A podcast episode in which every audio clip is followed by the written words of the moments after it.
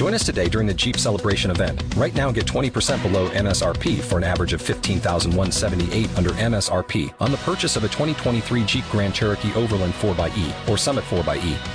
Not compatible with lease offers or with any other consumer incentive offers. 15,178 average based on 20% below average MSRP from all 2023 Grand Cherokee Overland 4xE and Summit 4xE models in dealer stock. Residency restrictions apply. Take retail delivery from dealer stock by 4 1. Jeep is a registered trademark.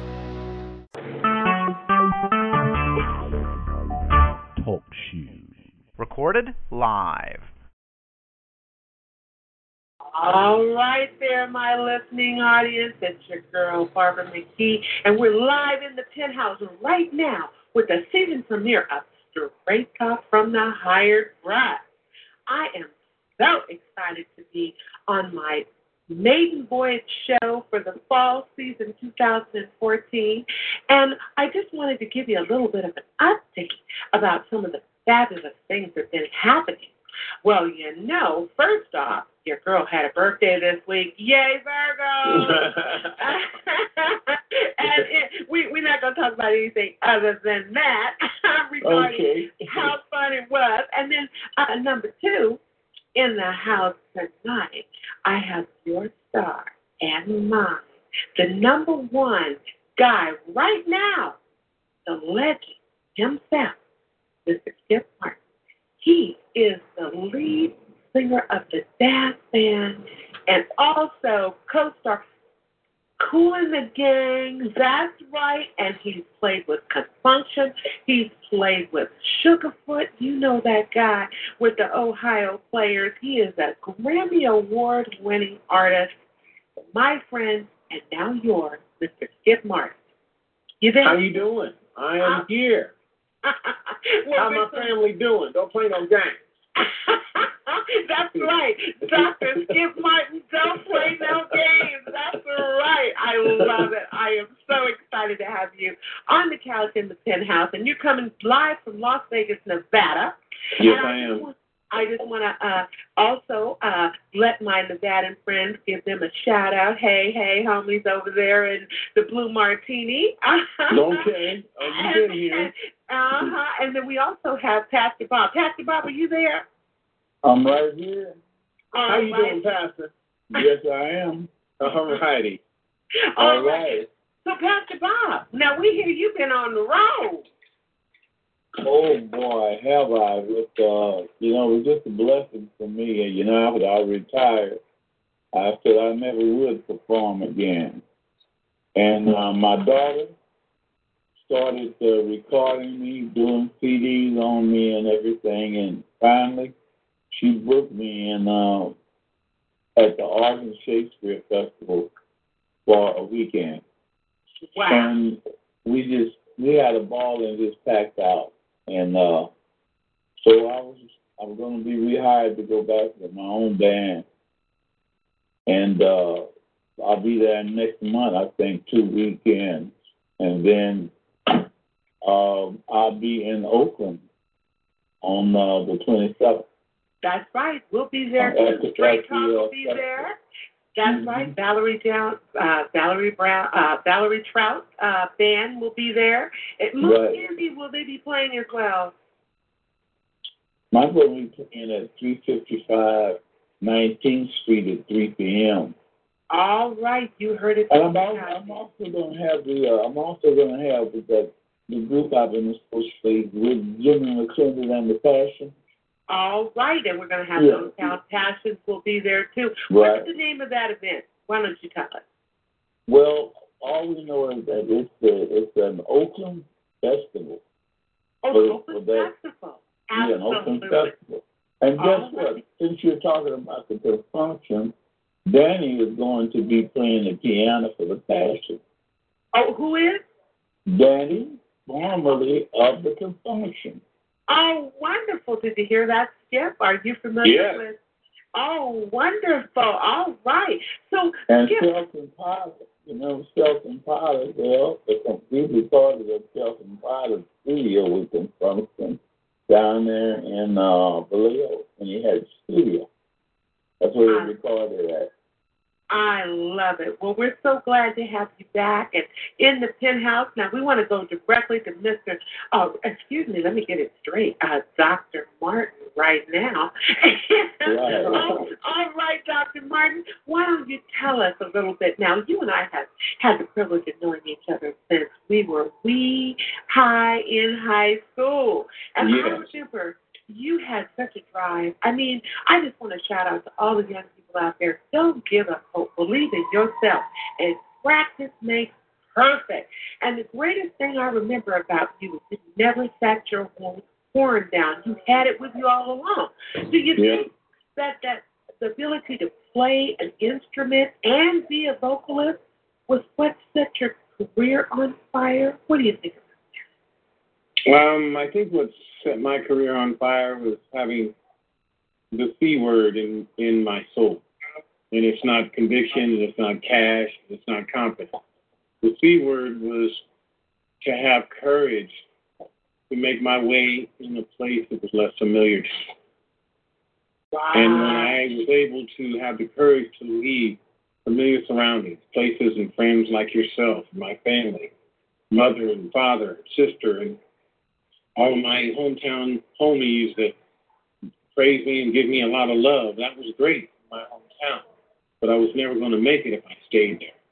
I had to go somewhere else, and this is key for anybody that's out there looking for success in anything, because in order to be successful in anything, you have to have the courage to prove your prove your worth in an unfamiliar territory.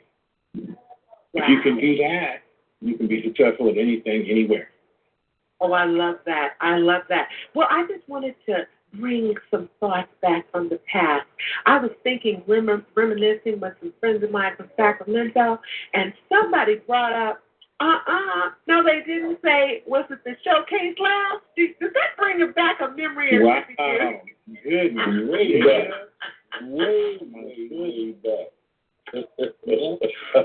Wow. yeah.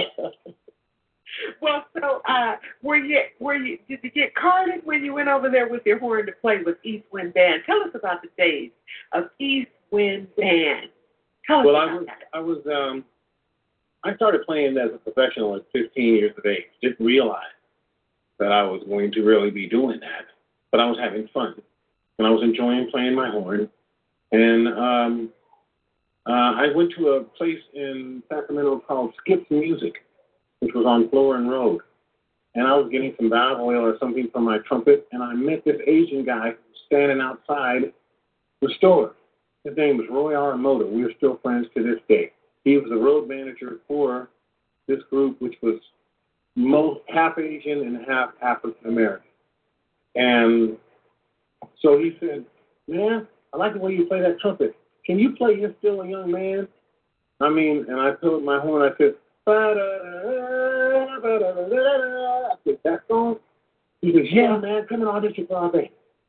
Like, well, I would love to, but you got to talk to my mom about that because I'm 15 and she's not going to really let me go out and play too much.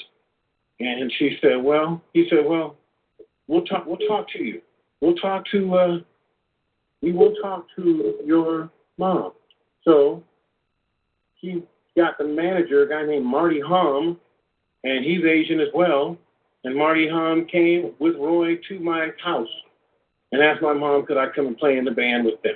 Everybody else was 21, just about 21 and older, or 20, and I was young. So they said, well, yeah, we'll see. And my mom says, well, I don't know. As a matter of fact, no, he can't do it. He's not old enough yet. Then they came back about two weeks later with some flowers or something and said, yes, can you let him come out and play with us, and we will take care of him and bring him home, please. She says, okay, I'll let you go and play with him. But the first time you don't come home after you come home after eleven o'clock, it's all over. They said, okay. So I went out and I played the first week with them, and I played the club and played some gigs with them, and then they brought me home by eleven. And then we got a, a gig at a place called Zeke's, which was downtown Sacramento, and it was a nightclub, an mm-hmm. Asian nightclub. We went right down there, and that next week I played. I played from nine o'clock till two in the morning, And I did that all week. When I got back home that week, I I gave my mom. I made two hundred and fifty dollars, which at that time was more money than my mom was making taking care of the two of us. And I gave her half the money. And I said, Mom, can I play? She says, Go ahead on and do your thing.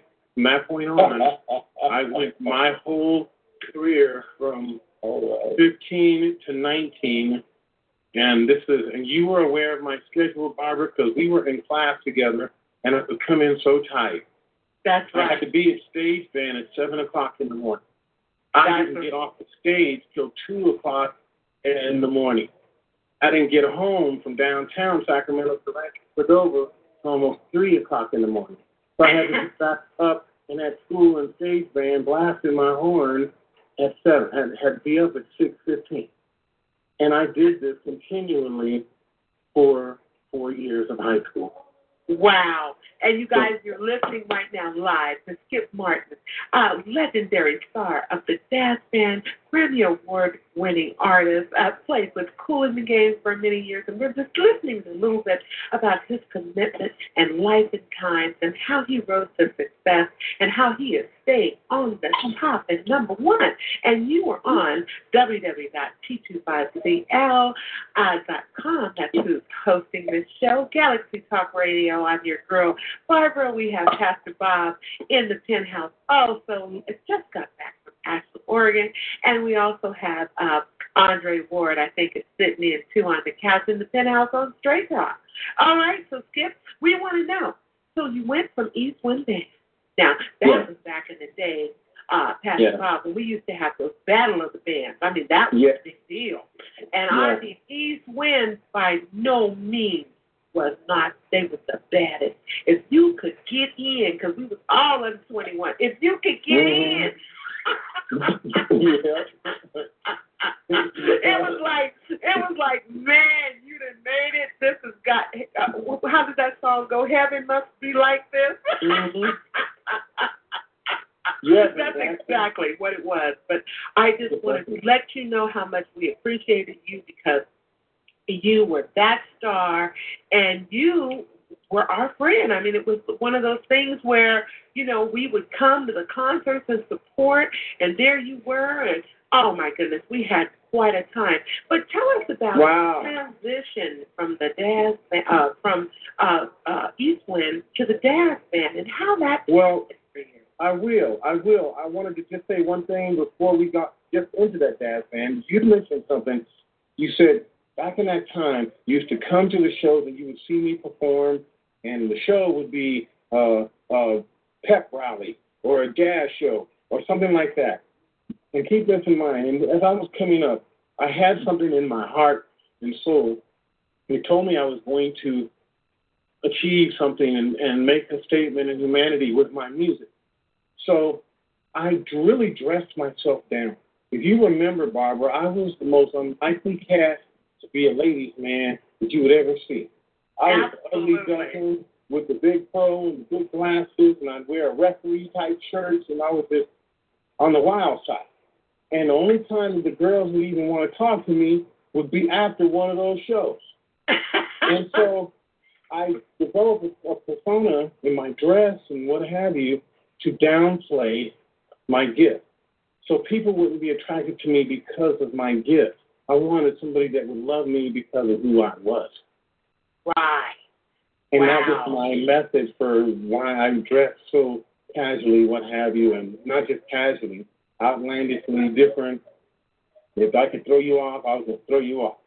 I knew I had a hook and something in my heart and soul and talent that was going to be a hook, and I didn't want frivolous love. I wanted somebody who was going to really love me for me.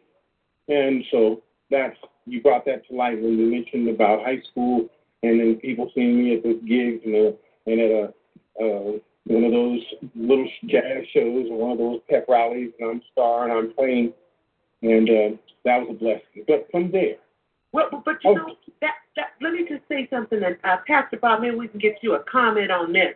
But isn't it true though? When you wear your gift on your shoulder, when you wear it uh, in your, it, I mean, your light is already on. God has given it to you, but when you wear it and when you let everybody know about it, when you tell them about your plans, when you put it out there before it's mature enough and ready, that's why you have the difficulty. What do you say about that, Pastor Bob? Let's just tell us a little bit about how you feel about that. Well, you know, I believe that um, all people have a gift. And I believe the gift that they have is not a gift that is made, one that uh, is made while they are are in life as a child growing up. But I believe that gift they have is within them, and they were born with it. And I believe that gift just has to come out, and and then your light will shine, and and that once that light begins to shine, you begin to develop more. And as you develop more, uh, you're developing for yourself, inner self. But then you begin to express inner self outward. Once that inner self begins to uh, uh, go outward, then people will begin to pay attention to you while your life is shining.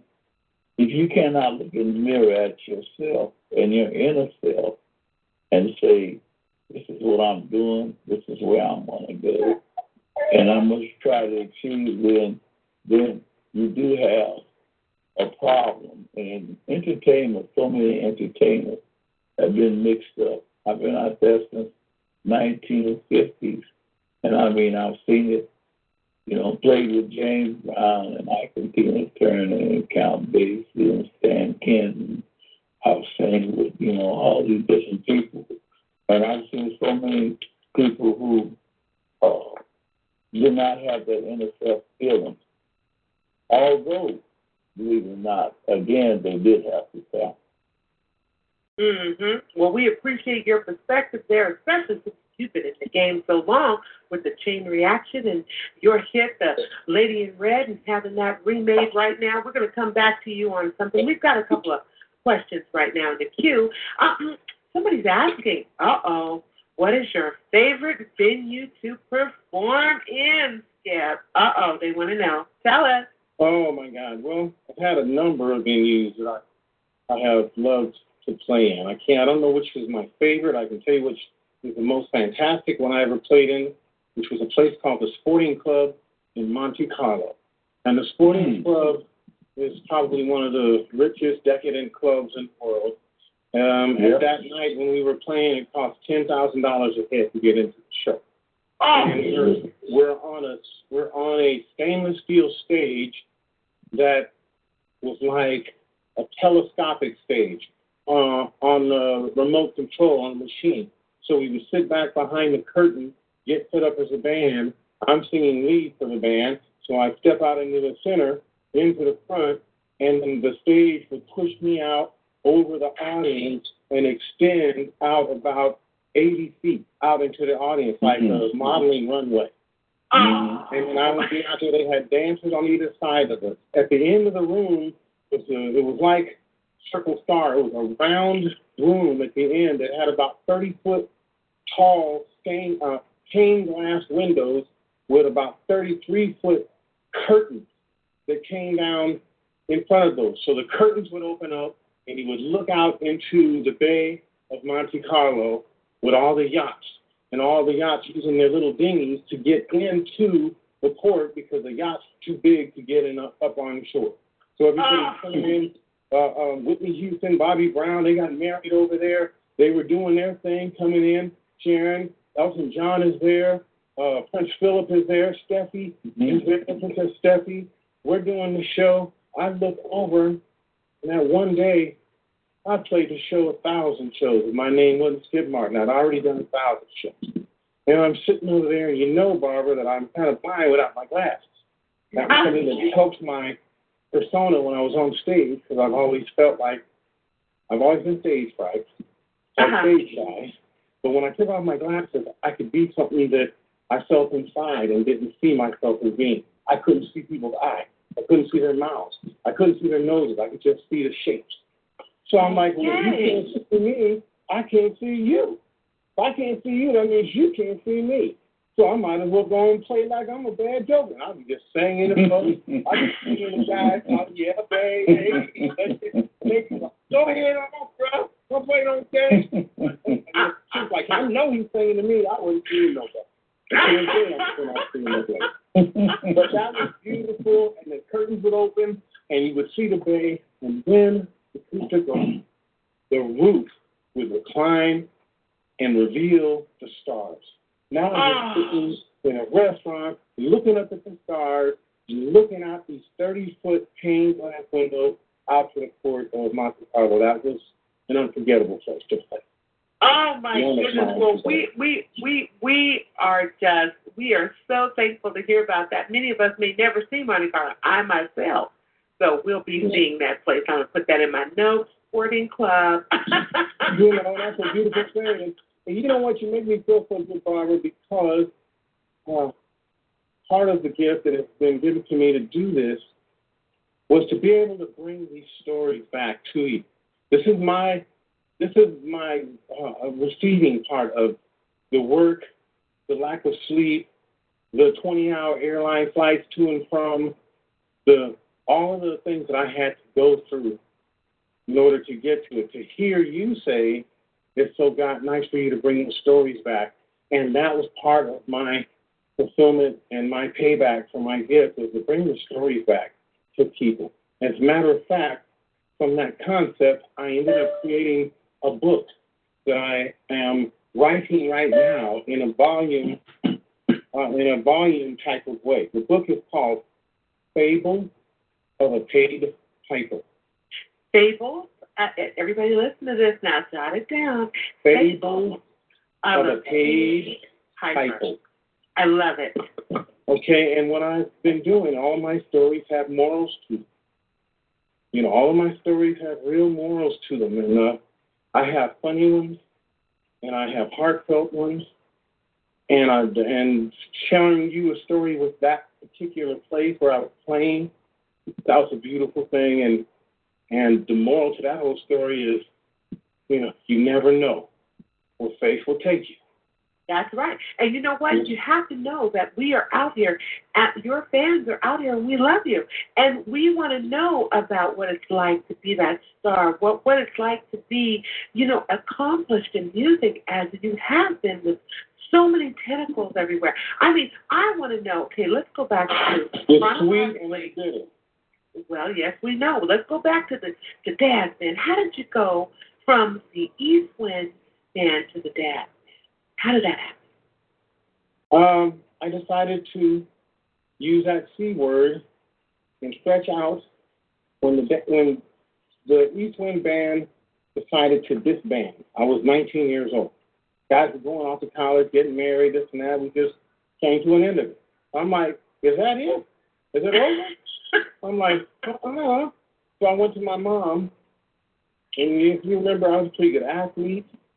I was intelligent. I had to go to school and scholarship to do this and scholarship to wrestle. You remember I wrestled. So I'm doing all of that on top of playing. So I left, said I'm going to chase my dreams and go to the big city. The big city was San Jose, where my uncle lived. I love it. And I went got into living in his basement. I was there for about six months, five months.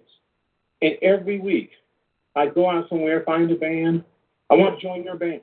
I'd get into their band, and they'd do one of those battle of the bands. And I'd see a band that was better, and I'd go to that band and say, I want to be in your band. Hey, come home. And I did that till I went through four or five different bands. And then I finally got to this one band that said, Man, we on the road. You want to come on the road? I'm like, That's why I left home. They said, Well, come on the road. No, I didn't know that I was going to be on the Chitlin circuit. So I have one of these. I have one of these stories that is in my book, and I'm going to be. I'm going to be real, and this is uncut. I'm telling you how it goes since we have that autonomy.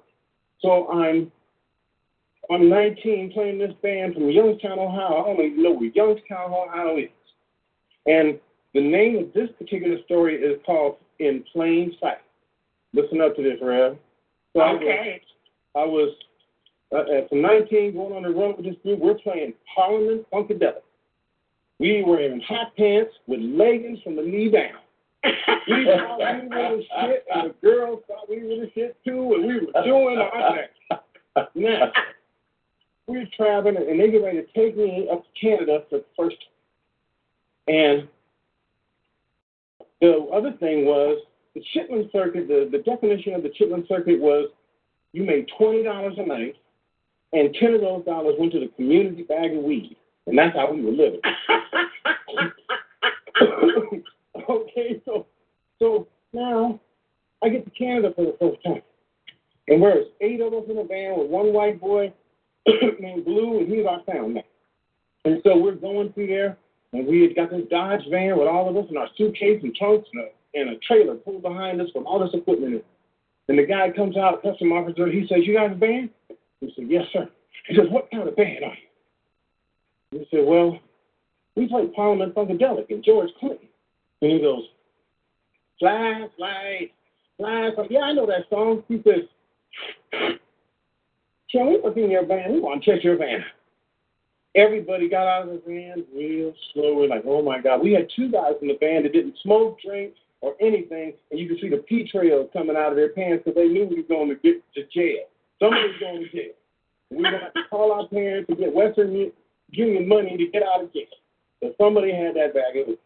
So now we getting ready to go, and the guy's just like, he's looking, he can't find anything. So he comes out of the van and he looks over to his partner, and he says, "Hey, Greg, go get Daisy."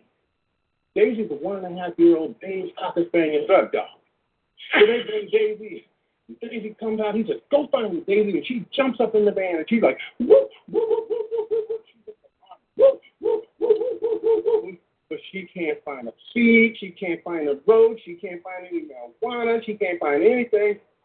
And she just barking. Now, what seemed to be an eternity, we look over there, and Daisy's now, I believe she got a contact high because she's laying on her back with covers on her playing. And the guy looks in the fan, he said, Daisy, c- come on out of there. And looked at us and said, You guys can go on your way. And I got into the shotgun seat, and the culprit was driving. He's still my friend today, Clarence Ross. And he says, I, I got into the van, we drove about, oh, 50 clicks down the road. I looked over at Clarence. I said, Clarence, who got the bag of weed? He said, I got it. He said, how you going to have it? He said, I put that mofo on the top of the van in plain sight. I thought that mofo and dog was going to lose it. Mofo and mine. so, so the moral to that story is sometimes if you have to hide, it's best to hide in plain sight. This Right. brother put a whole ounce of weed on the top of the van in plain sight while everybody's looking in the van. I love it. And you heard it So- first right here on Ray Talk from the Higher But We're in the penthouse right now with yours truly, Dr. Skip Martin, star, leading legendary star of the Dazz Band, giving us some of the uh, uh, notable stories from his new book called Fables of a Cave Piper. And that's a volume series. and It's going to be coming out. So we want you guys to take a look at it. You can go to skipmartinmusic.com and get more information about where to see Skip either with the Dazz Band, Kool & the Gang, or with his own jazz trio that, of course, he plays at home in Las Vegas most frequently. Okay, we want to pay a couple of bills. We want to thank www.teach5cl, where we have independent artists, where you can go to our new website and take a look and download some MP3 plays uh, musicians from our independent artist list, such as Rosalind Jordan, uh, uh, Rosalind Jordan, or you can also download uh, one of my favorites, uh, Lauren Wainwright. And uh, we have Pastor Bob on the couch as well. Anyway, so back to uh, what's got me all excited and what's got me all tongue-tied tonight. We're talking with Skip Martin. Okay, so Skip, so now I want to know, you got to the point where the Dazz Band is successful. You're playing with all the bands. You're on tour. Who told you that you were going to be nominated for a Grammy, and what does that feel like? Well, I have two different ways it felt. The first time, first part of it, I I said to a guy that was a major, uh, iconic radio disc jockey um, at the time out of out of New York, and he mentioned to me. He just said to me, he said, "Well, his name was Frankie Crocker." And Frankie Crocker, doing an interview, he said, Well, now that you have a Grammy Award and what have you, uh, so how does it feel to have a Grammy? And I was going through things, meaning the song was brought to me. It didn't sound like that when it was brought to me. Me and Kenny and Pierre, we put our own flip on this song. And for those of you that are out there don't know the song I'm talking about, the song is called Let It Whip. And the little trivia thing about Let It Whip is Let It Whip was designed around a television series theme song. The television series theme song. That's what it was around. And I'm going to explain to you it was Gilligan's Island. Gilligan's Island.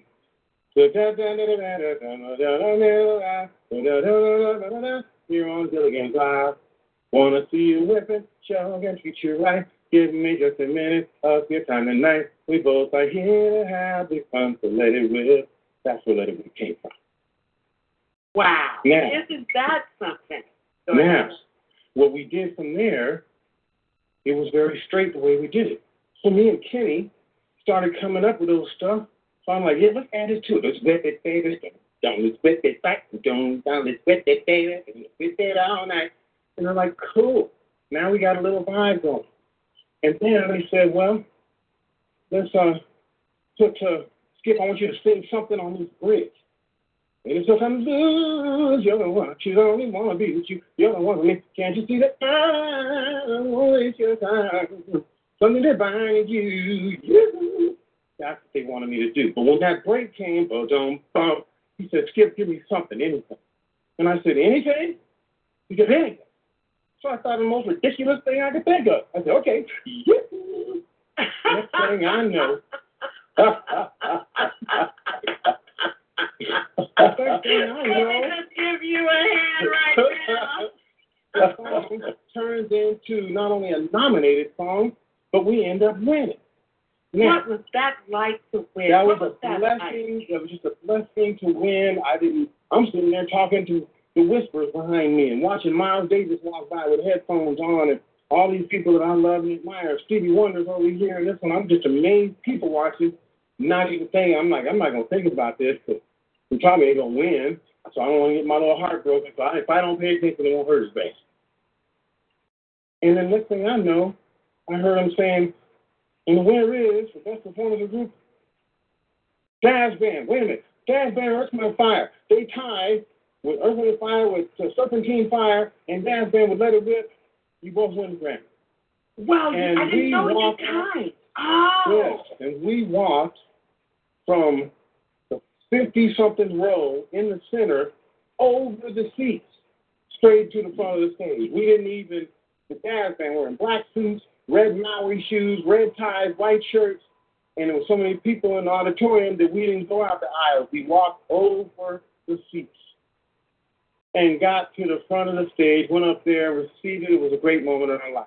Now, you asked me, how did it feel? It felt wonderful to get that. The, the other side, the double-edged sword side, part to that was Kenny and I and other cats, we helped to bring that song to fruition, but we were nowhere on the writer's front. So that meant after having a hmm. Grammy, my bills weren't any different than they were before I went in. So I Wow. to Frankie Crocker, when he asked me, he said, so what does it feel like to have a Grammy? I said, well, I fill mine with water and drink it for some time. He said, watch out, now watch out, don't blow it. And I'm like, whatever. Because this thing ain't all cracked up what, what it used to be. I won a Grammy, and I still can't pay my mortgage. I did a Got song it. ended up being a hit song, and I got nothing from it. Right. So let so that was just a double-edged sword to it. It took me Yeah. years to really appreciate the respect that I was being given by people that were my peers in the music, and that helped me to change my perspective later on because it didn't mean as much to me until late. Okay, And we guys- got, we, we've got lots of people uh, with questions right now. Let me just cut in. Uh, My goodness. Okay. Um, they're asking. Um, all right. So in that sense, they want to know what is your most disastrous show, if you could tell. If you could tell us what is the most disastrous show, they're interested in knowing. Wow. I don't know. Dang, my most disastrous show? That's what I'm trying to say. Who I would mean, ask I that don't- anyway? I Hey, moving on.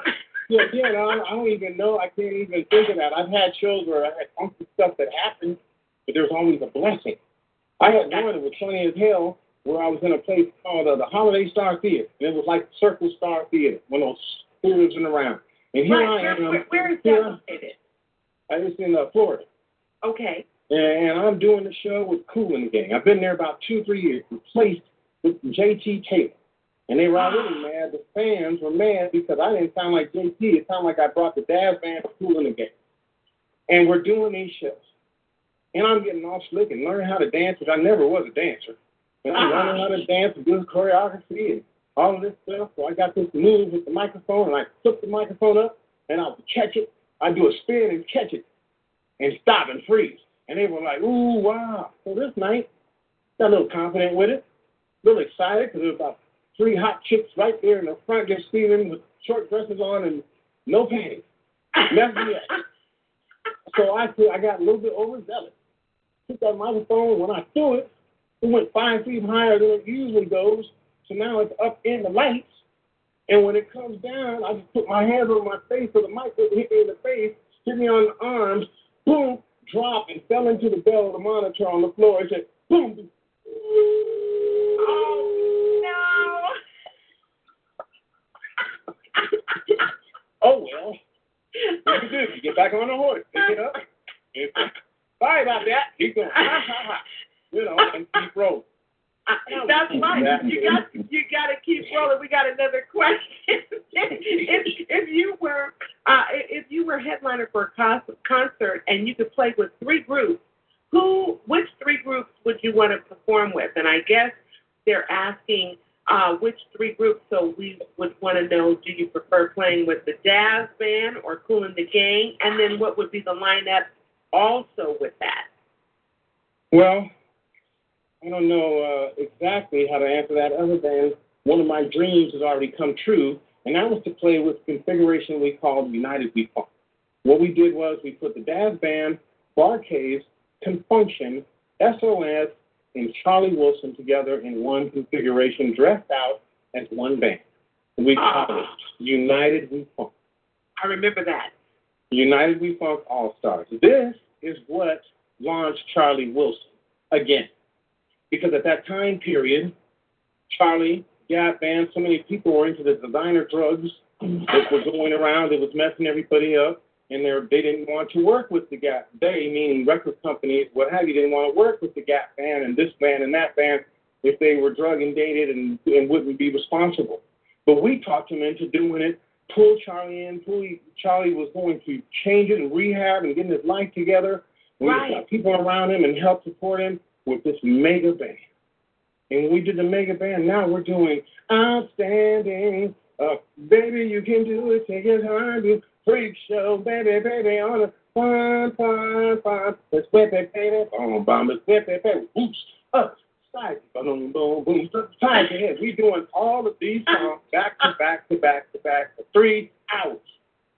Wow. It was hurting the audiences so bad that we had to cut it and put an intermission in because by the time we got to Let It Whip, which was closing the show, we played that.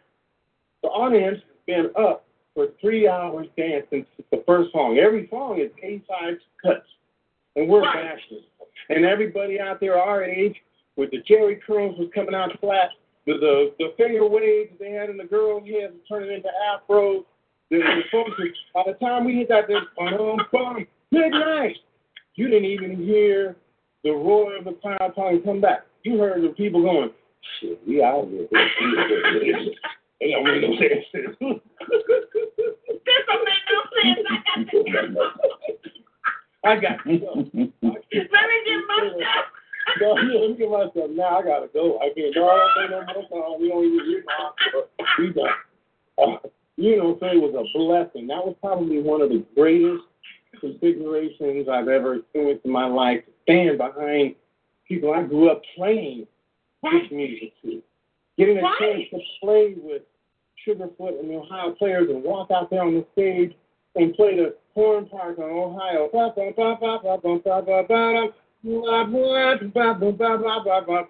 I'm just loving it. And I went to Sugarfoot, God bless him, before he passed away. And we were on the same show together.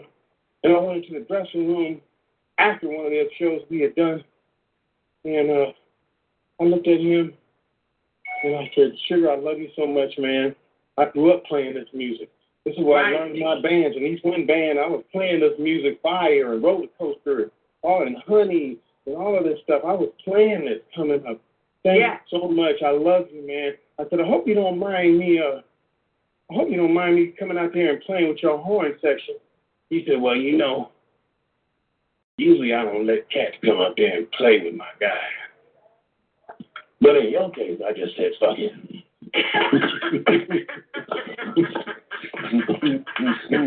I mean, this is real.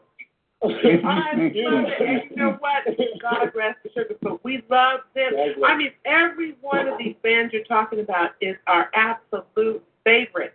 I mean, I, I, I you, you are our absolute hands down favorite. That is just the truth. And I want to ask you a question. Okay, so now that we've talked about that, now okay, so now you're Grammy Award winning. Here you are, you got the Dazz band, you got your Grammy you're drinking your brandy out of. And I want to know, so how do you get with Kool and the Gang? I mean, Well, I took some time. I, I, I got to a point of impasse. With we had done seven albums with the Dad Mhm. Band, and we mm-hmm. would do the formula that got us the Grammy. And I would sing a lot of the songs, and just got this formula together. Then the next time, the powers that be within that industry or in the within the band would try to change it around so it wouldn't be so dependent on what the audience was liking, which was my sound.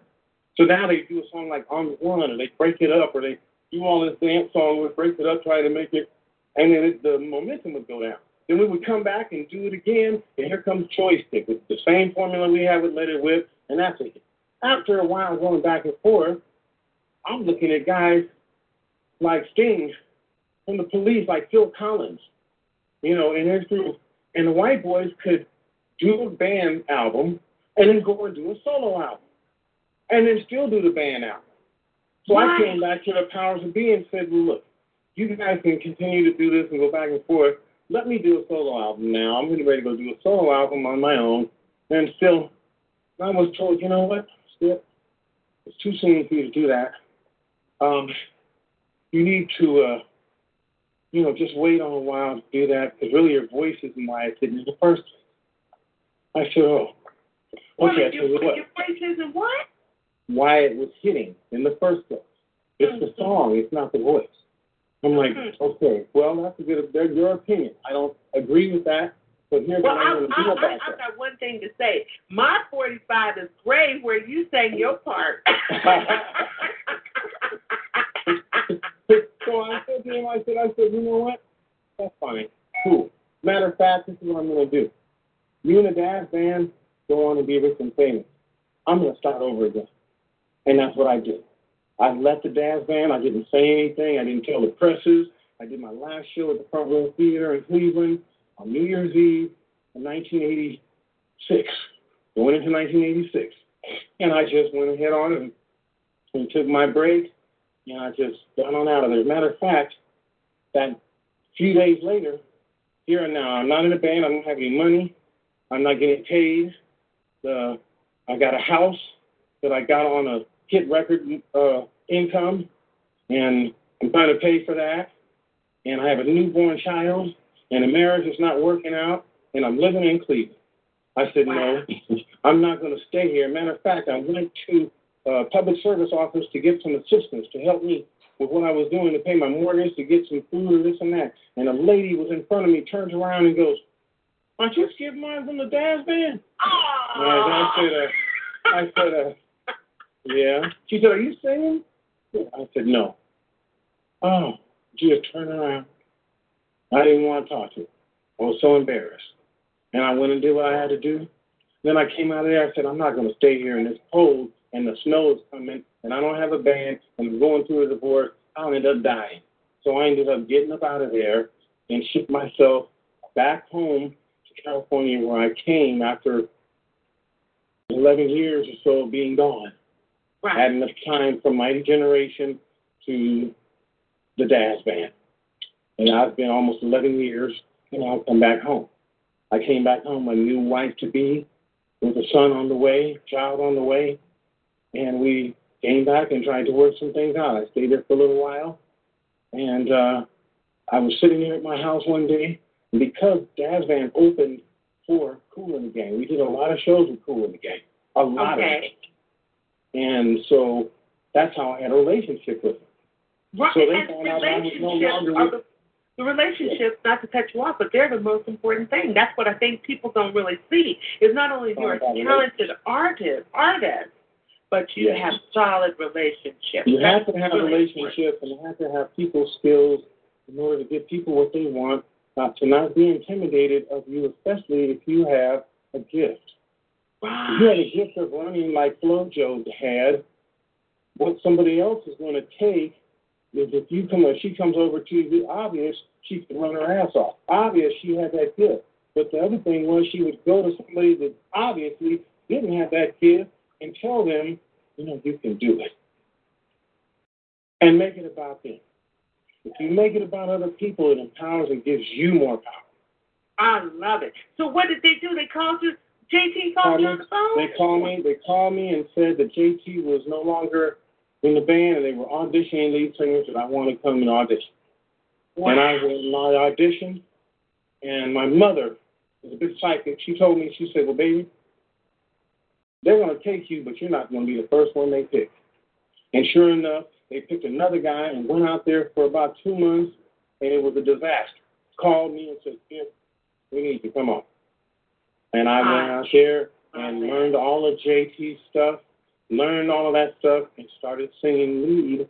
In a two and a half hour show, I sang two hours. Wow. And I did that for eight years straight. And it wore on my voice. I was doing up to eight months out of the year on the road with them. Sometimes Wow. And you guys months at a travel all over the world. All over over the the world. world. Well, let me just let, let me just stop right now, everybody. I'm out of breath. you're, you're, you're listening to Straight Talk from the Higher Brush season opener fall 2014 with my friend in yours, Mister. Oh, let me get it straight, Doctor. Uh, uh, don't play no games. Martin, okay? And we got a caller on the line, so let me take a caller right now. All right. Uh, hold on. And, uh, all right, caller, you're on Straight Talk. Do you have a question for Skip in the penthouse tonight? Hello, caller. Hello. Hello. Yeah. Hello. How are you? I'm fine. How are you? Thanks for calling Straight Talk. We have Skip Martin in the Skip. penthouse. This is this is Skip, baby. I'm talking about. I'm talking to the guy that said hello. Okay, go ahead. Do you Where have are a you, question? caller? Okay, well, sometimes we have people just listening, but you stay tuned. It's okay. All right, Okay. so we're going to go straight to the board, and we've got someone says, uh, this is a big question now. You know, everybody wants to know about this, okay? So the question starts off, can hip-hop collaborate with jazz and R- R&B? So this is a, a question Yes. that they're asking, so why don't you Yes. elaborate a little bit on that? And then I have a question. Okay, so if you go to my website, skipmartinmusic.com, pull up my music side, you're going to see an album on there. The album is called Skip Hop. Skip Hop was born from the collaboration of a young guy who was about 20 years old and 21 years old. We're sitting in a bar, a neighborhood bar like friends, you know, where everybody knows your name. I'm sitting in there in this pub having a drink, apple martini. And he starts talking about music. I'm talking about music. He said, I produce music. I said, I produce music. He said, Yeah, but I do it all the time. I said, I do it all the time. He's like, Matter of fact, if you do it all the time, we can leave here right now and go and work on something right now. It was one o'clock in the morning. I'm testing. He says, Okay, let's go. I got the studio. We go to his house and start working. And what he did was he gave me a track. that he had started working on. And I made a hook to that track. And I made a, a hook story to it. And then I did music and I started adding my trumpet to it and mm-hmm. opened it up. I took all the desecration and what have you out of it. There was no cussing. There was no the biatch words. There was no none of that stuff and no N words. None of that stuff. I made it clean because hip hop was not rap. Rap is a prostitutional version, offshoot of what hip hop was. It's a plagiaristic offshoot of what hip hop was. It's the easy or cheap way talking about something that's least about reality than hip hop. Hip hop was talking about what's going on in the world. Rap was talking about the bottles and the booties in the club and the opulence and the decadence that may, nobody may ever get. Stuff you Wow. see in the videos is stuff that people don't even live. Right. Music used to be a reflection of the days and times. Ain't no 19 year old brothers running in no world, rose phantoms and what have you with bling bling, this and that. It's not Yeah. real. Absolutely. Uh, one second. We got uh, our Galaxy Chief here uh, of Galaxy Talk Radio. You're listening live to www.t25cl. Got to pay a bill. And we're bringing on CEO Andre Ward. Andre, are you in the house? I'm right here. How you doing? I am so glad you're here. Are you listening to some of this? Uh, and I'm listening to all of it. And man, I mean, you have been talking about Skip Martin for the past two months. I'm going to have him on. I'm going to have him on. I'm going to have him on. And man, I can see. I mean, the the two month wait has been well worth it on your show uh-huh. premiere here for your new season. It is a pleasure to meet you, my brother. I've been here Skip Martin for two months now. and I said, I know I, I see him on the videos on our site and stuff. So okay, so brother, I bow down to you. I humble myself for this Thank you, moment. my in time. Thank you Yes, sir. Well, my, my, my question I'd like to open up with you gentlemen tonight is okay, so um, we've seen a little bit about what Skip has said about rap and hip hop, and my question is, is, is it seems that Skip has gone gone on and become better, but we haven't seen him do a, a booty video like uh, Nicki Minaj. I mean, the men don't have to put themselves in a in a compromising position to sell records. And so my question is, with this new wave of these hip hop artists just exposing and degrading themselves, Skip, I want to go with you first, and then Andre a comment, then Pastor Bob. Go ahead. Well, I mean, I, I think that everything goes through a cycle of extremes. And then it comes back around to, it goes in 30 year cycles. 30 year cycle is long enough for a child to, to be born, to grow up, have a child, and, and be a parent to that child. That's the cycle. Then everything goes around and comes around. Nicki Minaj is a cycle of Madonna. Back then, that was 30 years ago, do the math. It's hmm. just an extreme end of it. There haven't been too many extremes in between that. And it's in that last 30 years, the difference between the Madonna time and the Nicki Minaj time is internet and social media. That wasn't even invented at that time. So now, all of that instant satisfaction and instant, what you feel instantly response is now global in a fraction of a second. You know, Skip, do you feel that there's more hype to that than talent? That's Yes. what they're putting out there right now, it's imagery, and it's the Yes. imagery that's selling, and not necessarily Yes. the talent and the sacrifice of talent. Because when you mentioned somebody like Nicki Minaj, and I'm pretty sure there's a few others. I mean, I've never heard the interviews of these people going and take music lessons and studying for eight, nine, ten hours a day, twelve hours a day, Right. and Well, then playing at the the local club and then working their way up through that circuit and going through the Chitlin circuit or whatever. Yeah. But you never hear it's what happened. All all of a sudden you hear here she is right now, blam. But what happened before and what transcended from their beginnings to where they are now? That's been a real quick fast jump. younger people started being the executive underneath the moguls that didn't understand change. So they hired younger people to help them with their A and R, this and that, so forth. So a younger person said, "Hey, well, you got this guy singing for this band. How are you? How about we just take him out of the band and get him a deal? How about we take just this lead person out of this band and, and it desecrated and, and, and demolished and disassembled the band era? That was the first thing. Then, as the bands start disappearing, now you have these solo artists, and they start pumping all of this stuff around. And at the same time of the change of that was the birth of hip hop, starting with Sugar Hill Gang, the hip hop, the one ten, don't start it, bang bang boogie boogie beat. Okay, now change the whole complexion of oh, well we don't we have to have talents. Let's create V, uh, VH1. Let's create MTV, and now music started becoming a more visual sensory sensory stimulated motivation for marketing and buying. And that changed the perspective on that. And then we, as black people, ended up creating BET because MTV and VH1 wouldn't put a black face on the video.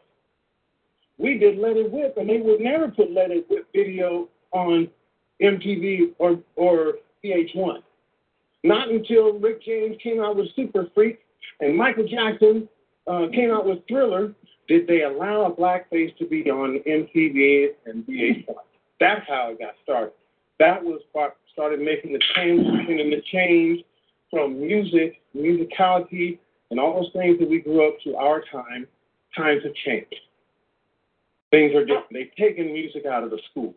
They've taken it out. The only way you get to it now, holding on into school, is if you hope to get to college and can play in a marching band.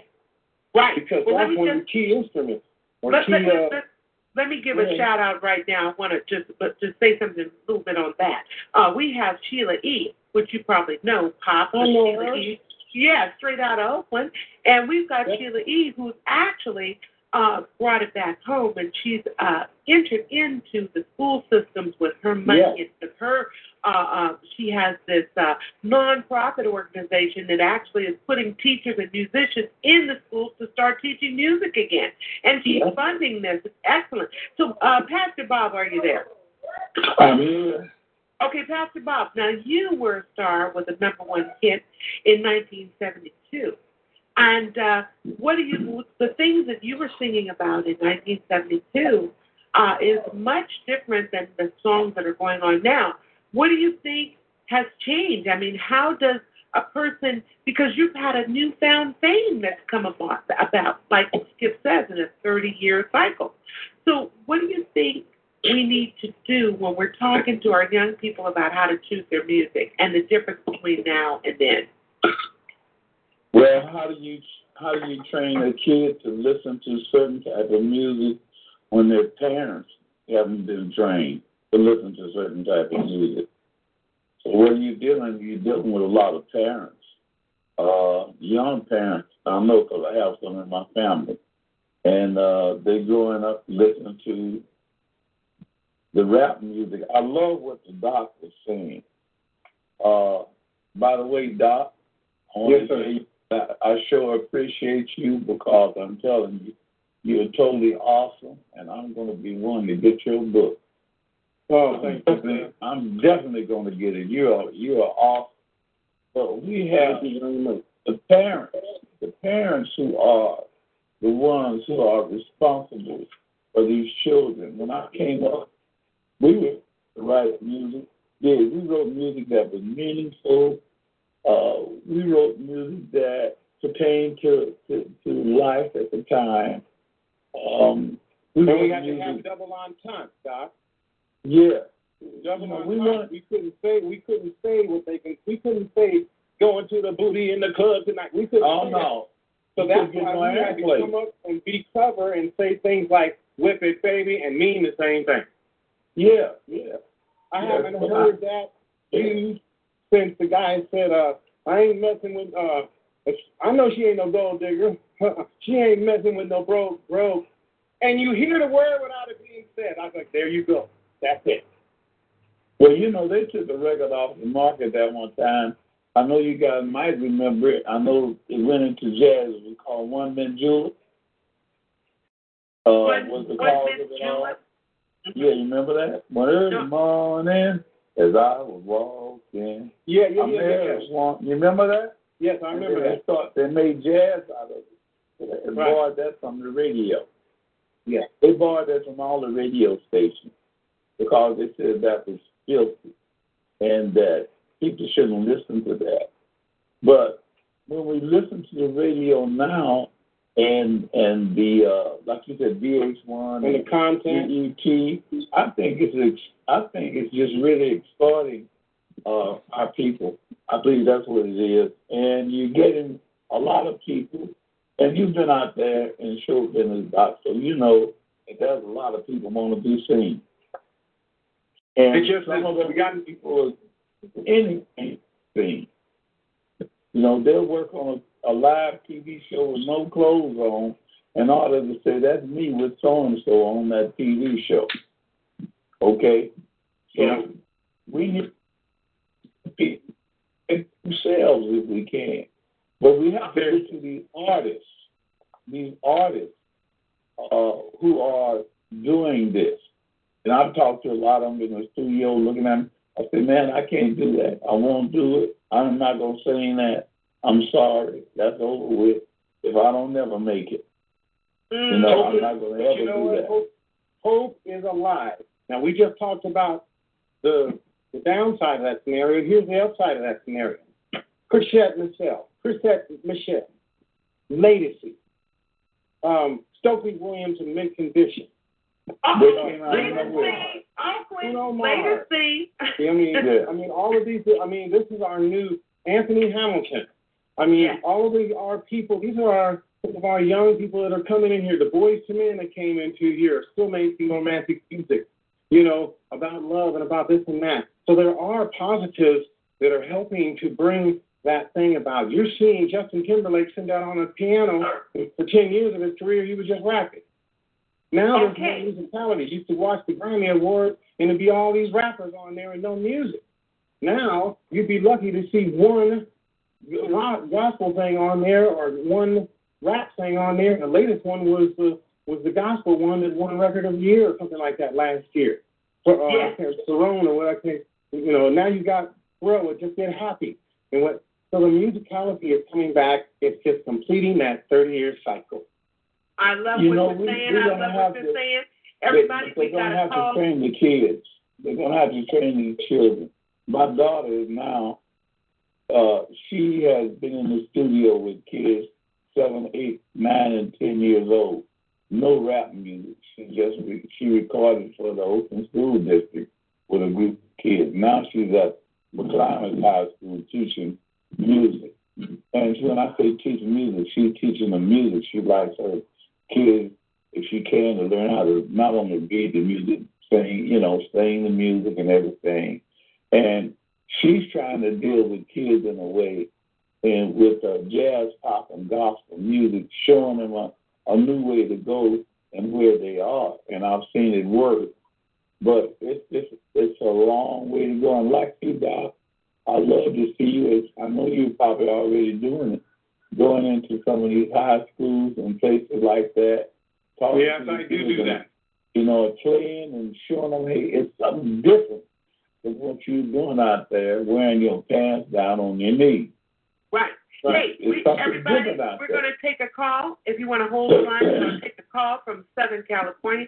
Sounds like somebody's in Los Angeles want to talk to Skip.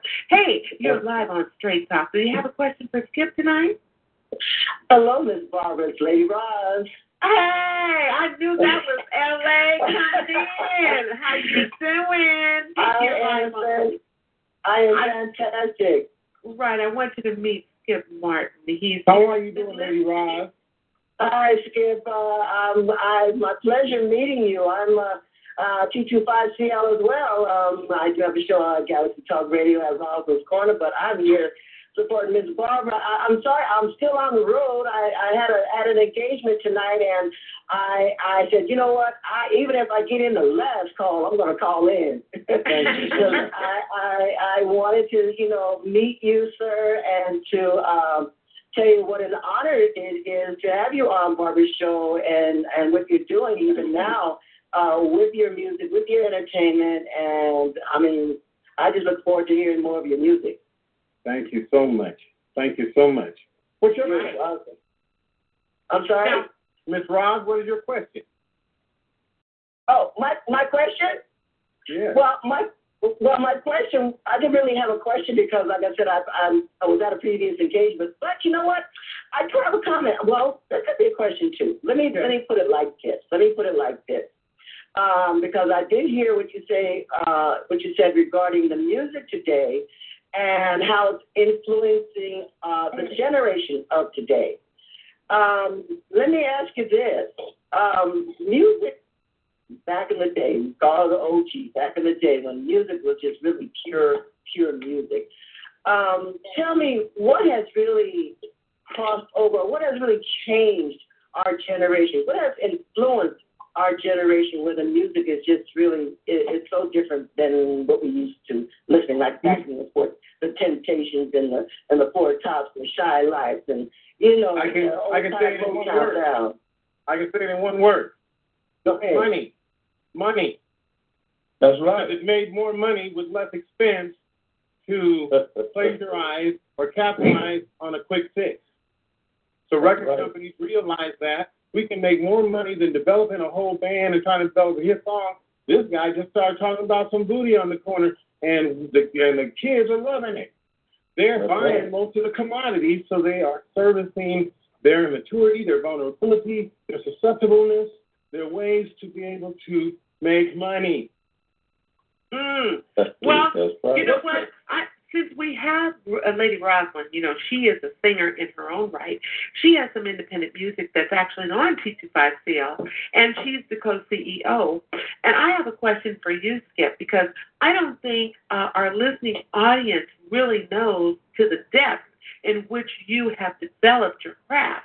And I want to talk a little bit about how do you get your song and the rights and then lease it out for commercial. I mean, I, well, one day I was just sitting there and I think I heard "Let It Whip" uh, uh, on the on the TV about some uh, toddlers, and I said to myself, "Now get it." Talk Yes, I did. that. Um, it just comes from having something commercial that can make money, and another company and situation figured, look, let's use that as the hook to get people's attention for 30 seconds so we can show them our product. And that came from having a song like It Whip. Do you have a manager or somebody that specifically works with you as an artist? Your I have a manager. I have a manager now. Uh, just recently acquired. At my age and stage in life, I've got a manager. I've got a record company. I've got a new distributor. Distributor. All this stuff.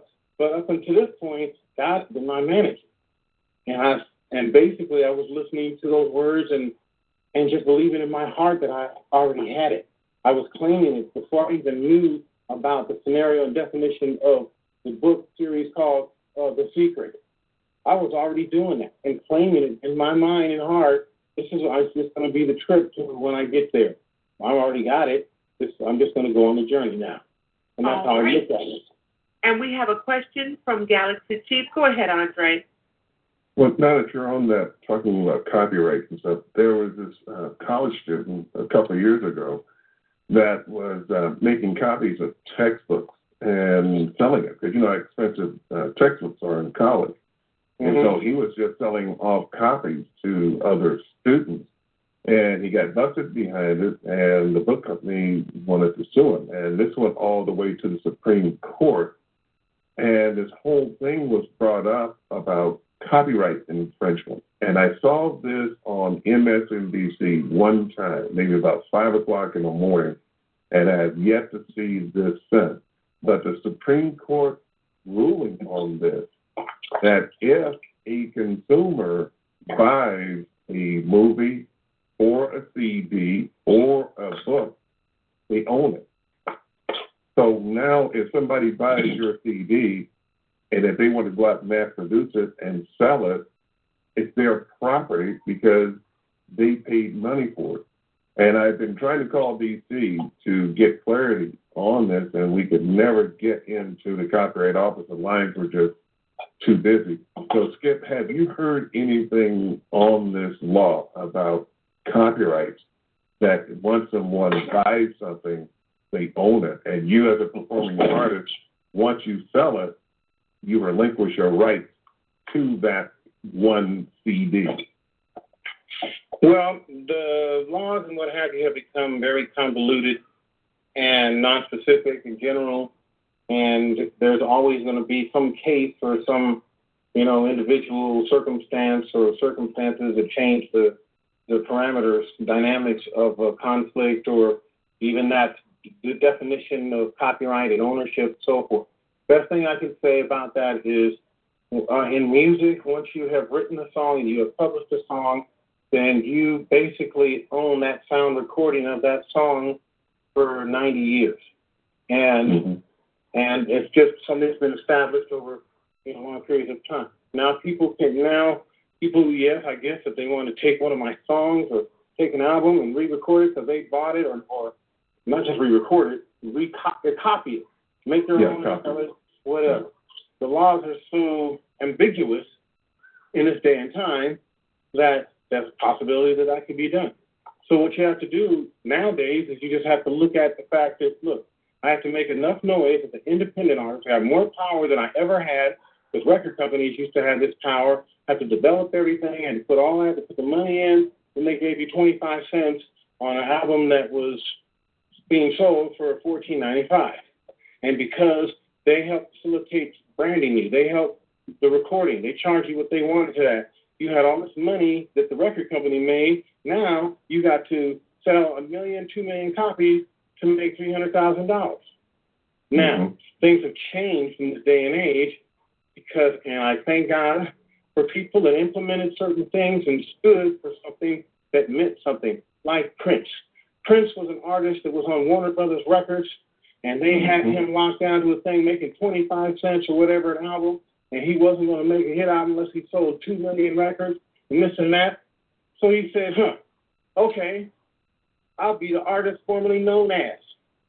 I love And him for that. that. He did that until his contract ran out and sold records and sold 250,000 albums off of his next CD. Oprah Winfrey asked him, "Well, 250,000 albums, that was like what the record company said was a failure." And he said, "Yes, the record company would say that's a failure, but 250,000 albums times $14 coming to my mailbox, you do the math." Yep, that's right. and I That's why loved him for that. Yeah. I loved him and for that that. So, changed so many things. I was the beginning of the mind of the record companies as they used to be. Mm-hmm. Mm-hmm. Okay, and right. those laws as they used to be. That was the beginning of that. And thank God for somebody stepping up and making that a scenario. So now it's really about, you know, if I only sell a hundred thousand albums at ten dollars Yes. on one Do- album, Do, do the math. that makes more sense for me as an independent business person. That means I'm a successful independent business person, and I'm trying to service a market that will support me. I don't need to have five million fans. I don't need to have gazillions of dollars. I just want to have 100,000, 200,000 devoted fans that I have a relationship with, and if I make my, if I can make them happy, then it's a beautiful thing. You know, I didn't do any of this to get money, to get girls, to get cash, to get Grammy Awards. I didn't even think about those things. It wasn't even something that I dreamed about. I was seven years old sitting in a car, and we were driving this car, and Nat King Cole had died or something of that nature. And they were playing Unforgettable, that's what you are. And I'm Yeah. listening to his voice, and it sounded like the brother was in the car with us. And I Mhm. said, right then and there, that's what I want to do.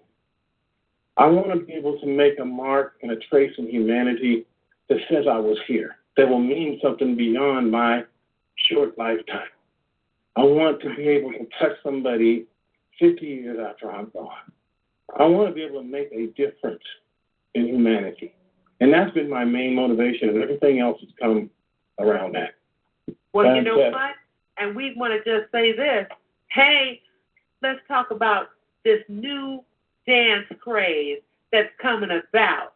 All right. Oh, you're my listening God. Yeah, you're listening to www.t25cl right now. We're in straight talk with the higher branch. We got the penthouse special guest artist is Skip Martin, and he is also known as Dr. Dan, and we want to hear about wine. Can you tell us about it? Okay, let me tell you about my newest, uh, latest creation. I'm loving it. Um, it's a concept that I came up with. A friend of mine, he's a Jewish radiologist, 53 years old, played the piano when he went to college. He came to me and he said, Skip, I want to do some music. I can play some piano. I want to be part of this music thing, have some fun. I'm tired of diagnosing leukemia and lymphoma and all these Hodgkins. I just want to do some music, make me feel good. I said, well, if you pay for it, like I had to pay for it, I'll go into the studio and create something, and God never lets me down. And I went in there with his money and started recording dance music. And the first song was kind of a dance disco. Because he's a Jewish doctor, I'm going to make it like dance disco. And then I went home after the first song called Took So Long.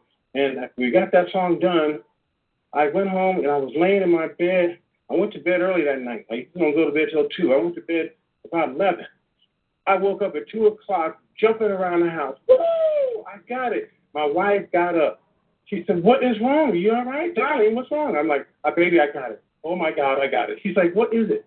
I'm going to call him Dr. Dance. That's going to be his alter ego. And we are going to bring awareness to obesity and childhood diabetes through dancing because dancing is good for your heart. We are so excited to hear So- that. So that's a blessing, and that, and that came about, and that's who Dr. Dance is. I'm not Dr. Dance, but I'm the person, the mastermind that came up with it and created this image for him to wear. And I put him in front of me, and I stand in the background. So the new album is called Skip Martin Presents the Dr. Dance Project. And the first single that I want each and every one of you out there to please help my my my crusade bring awareness to obesity and childhood diabetes by doing a 99 cent download on this song. 99 cents. Come on. Help me make a difference for somebody else and download my song and share it with your friends because I just got it in the Grammy ballot this year for 2014 under the American Roots category. And that's expanding to health and wellness. There's nothing in health and wellness. No spoken word, no massage music, no nothing that's banging like my Can You Want. I And help me love with that. And you said the American Roots category. Yes. Oh my goodness, that was a first, you guys. American Roots category. I Yes. love it. Okay, so, So that's my Dr. Dance. That's my Dr. Dance project, and I have ten songs on that CD. But the the single that is out right now on YouTube is "Can You Whine?" and whine is spelled W H I N E. You can go to YouTube right now and pull it up and look at it. So that was where that came from. While I was doing that, I'm doing songs for this concept of this Dr. Dance and diabetes. My daughter's a type 1 diabetic. If she doesn't have insulin, she will die. So I'm living with diabetes because it's part of our family thing. So Right. I had this is what motivated me to go in that direction about that. Plus, the influence of our historic first lady, first black woman to be a first lady of in the in America, and she Yes. got a whole campaign about exercise, health, and wellness, and I'm right on the right track. So while I'm doing this, while I'm doing this music, me came out because there was nobody there but me and my mind and the creativity that was in my heart. But now I had all the tools to get what I had in my head out on tape. So while I'm doing all of that and giving him parts to play for the music that I created, then me started coming out and I came out with some of the most incredible songs for Skip. The first time I had really done Skip.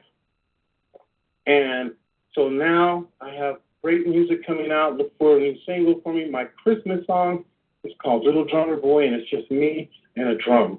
And I'm doing Little Drummer Boy with my trumpet that was just bestowed to me by a company out of Austria called D-A-C-A-R-B-O, Dacarbo.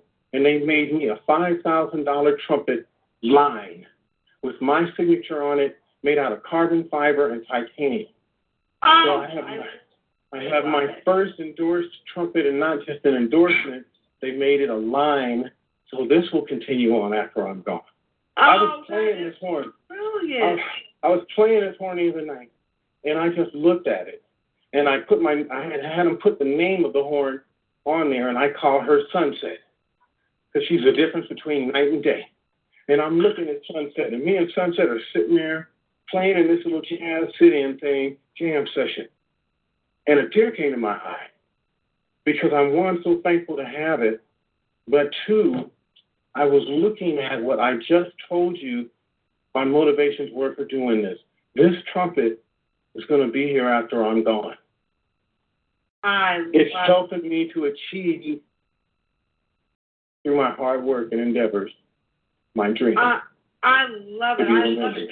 Well, you know what? I've got two more things. You know, we can't keep you all night. We'd love to keep you a weekend, but we can't keep you all weekend. But we do want to ask a couple things. A couple things. One thing, I just want to thank you for this.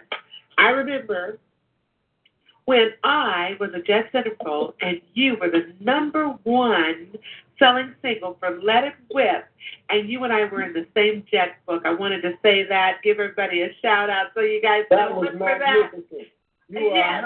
A hot chick. You are still a hottie. Don't play That's, that's, you a hottie too, so two hotties. I love it. And I also want to give a shout out to your lovely daughter who we supported on America's Got Talent, that lovely Primrose. Yay! How's she Yes, doing? yes. Give us a Primrose update. On, on X Factor, X Factor. X, X Factor, okay, give Yeah. us an update. Yes, um, she's doing well. She's uh, from a younger generation and has to learn some things about perseverance. And if anybody saw X Factor and saw this young lady with a red wig on, her name was Primrose, and she tried to do a Michael Jackson song and moonwalk her way through it, and she just fell with disaster because it wasn't like it should, have been. But my daughter got to the top 10 of all the girls in the U.S. There must have been 10 million of them, something that were trying to audition for the X Factor with Simon Cowell. And anyway, she got to the top 10. And it was a blessing, but I also had to deal with I'm a celebrity parent. I'm a parent first. And then, so, uh, wait, I was a celebrity first. And then I became a parent. And what I had to do was parent her. And what what parents do, men, and that's why our kids are a little bit messed up sometimes because they have to have both perspectives. They have to have the father perspective and the mother perspective. And and we both have our idiosyncrasies. My wife, the times my daughter fell down, she would jump up and go, "Oh, baby, baby, are you all right?" And I would have to grab her sometimes, and I'd say, "Sit." She'll go, "Damn." She's like, "Why? Is she gonna hit her head?" I said, "Let her learn. If you don't let her get back up, you're going to retard her maturity. Let her learn. She's not gonna kill herself. Let her fall down that step right there and bust that head. I bet you won't have to say it again."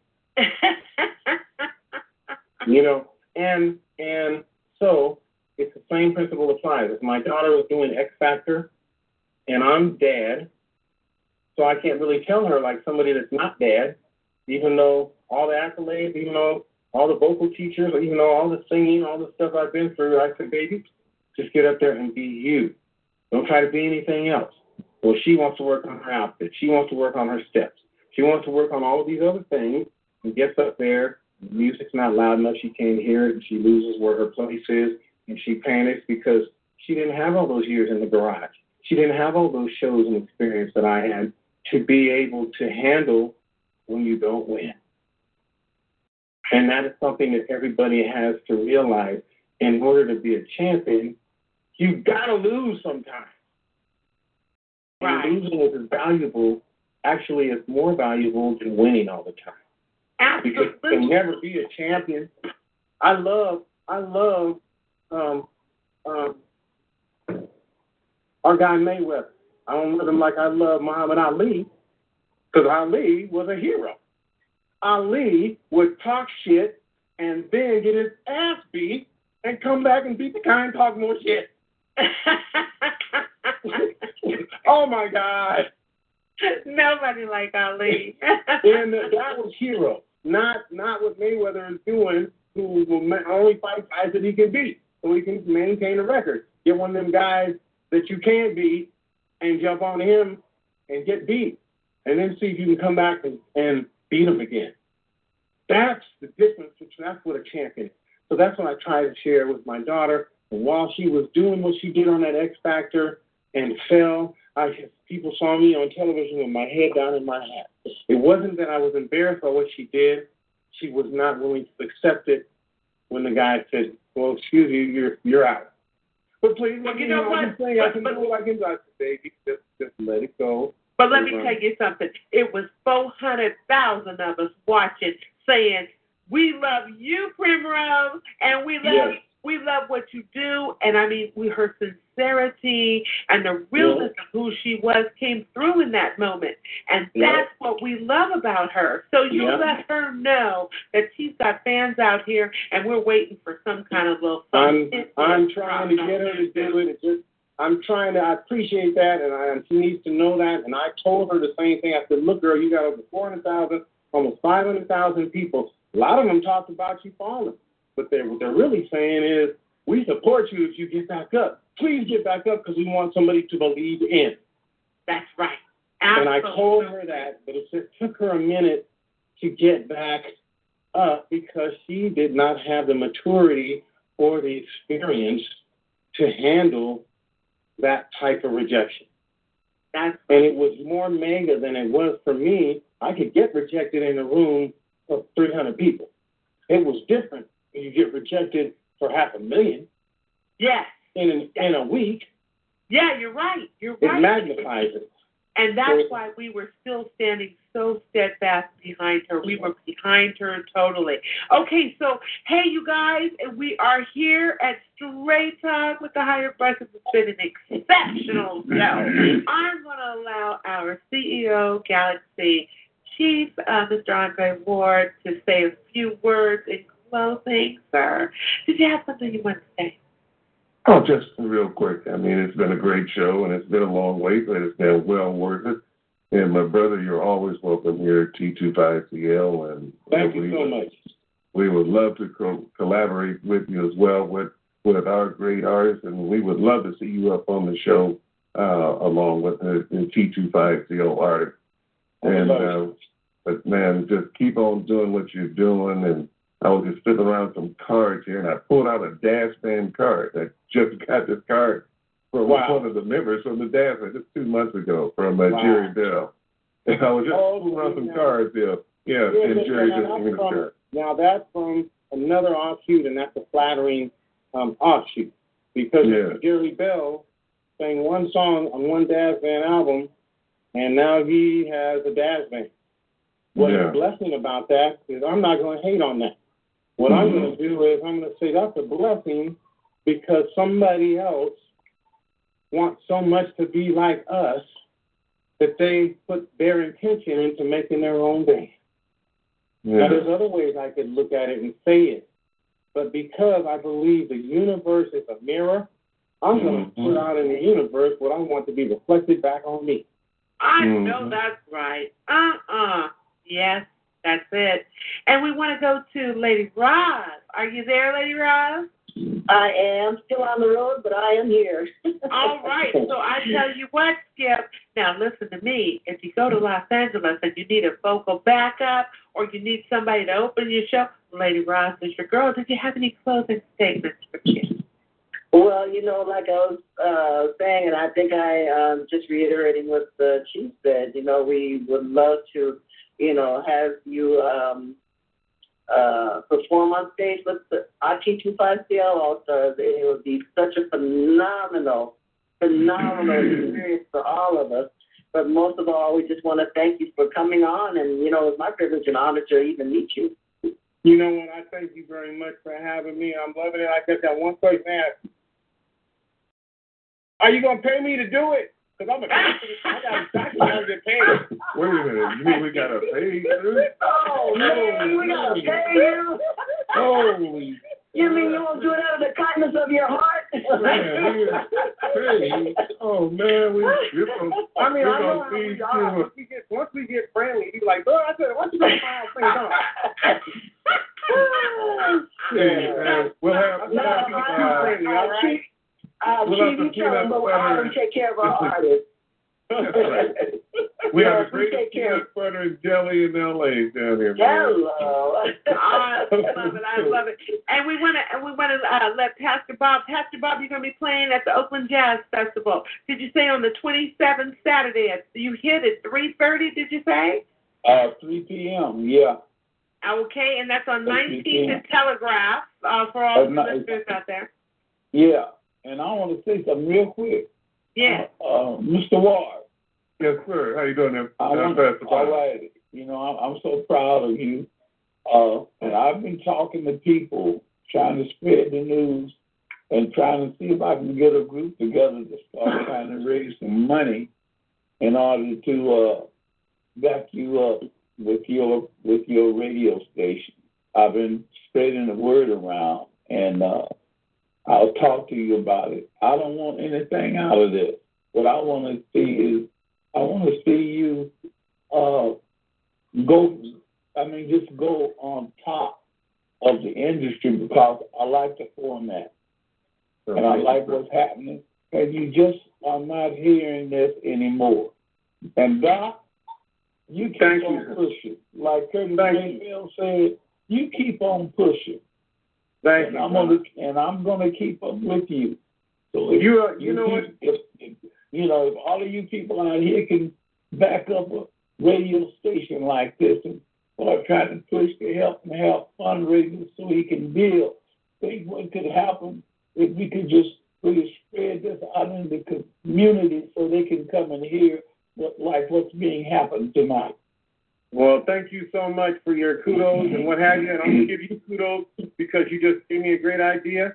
Okay, Mr. Warren and and Miss Barbara McGee and Mr. Roz over there. This is what I'm gonna do because everything comes from a relationship. And this is gonna be an example of that you pay for the time. I'll go into the studio and I'm gonna create a musical jingle for your radio show. Oh, yay! All oh, right. Now oh, that's Okay. jingle for straight talk. That's a jingle for straight talk. Miracles happen here on Galaxy Talk Radio. All Okay, right. so we'll talk more about it, but you got my commitment because I said it out publicly, so I got to stand to it, and I will do um, that. So let's make that happen. You'll have something um, from me, and we'll continue on because it's all about, you know, giving and what have you. And, and Reverend, thank you for the idea. You're a genius. Yes, he is. Absolutely. Well, everybody, we thank you so much, Skip Martin, for being with us. We give a wonderful shout out to your lovely wife in Las Vegas, California. We also give a shout out to your lovely children and your wonderful mother. And I just want to close by saying the best gift you've ever given to me was when I got a chance, to the Confessions of a Superhero, when I got a chance to do the makeup for your band. And we were in the South Point Casino. Do you remember that? Yes, I remember.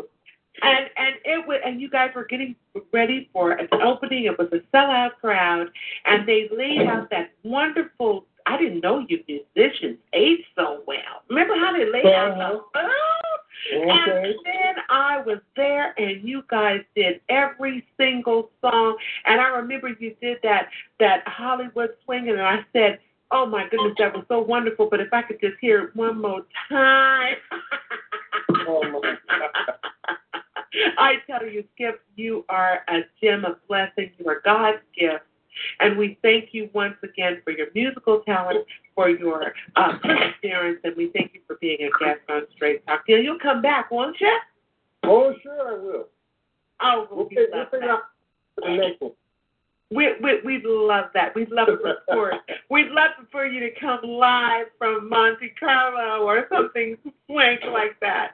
Anyway, all right, everybody, you've listened to uh, Straight Talk from the Hired Brush. Now, listen, you can go to skipmartinmusic.com and uh, download all of his music. And also, you can uh, definitely check him on YouTube for the new Dr. Dance and the new craze song for diabetes called Can You Whine?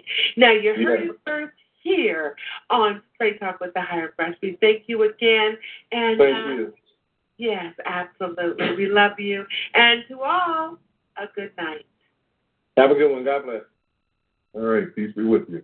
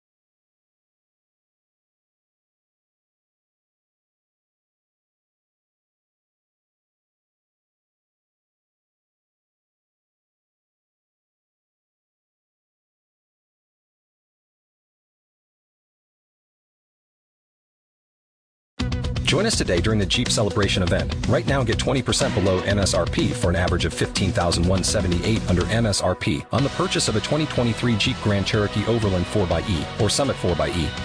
Not compatible with lease offers or with any other consumer incentive offers. 15,178 average based on 20% below average MSRP from all 2023 Grand Cherokee Overland 4xE and Summit 4xE models in dealer stock. Residency restrictions apply. Take retail delivery from dealer stock by 4 1. Jeep is a registered trademark.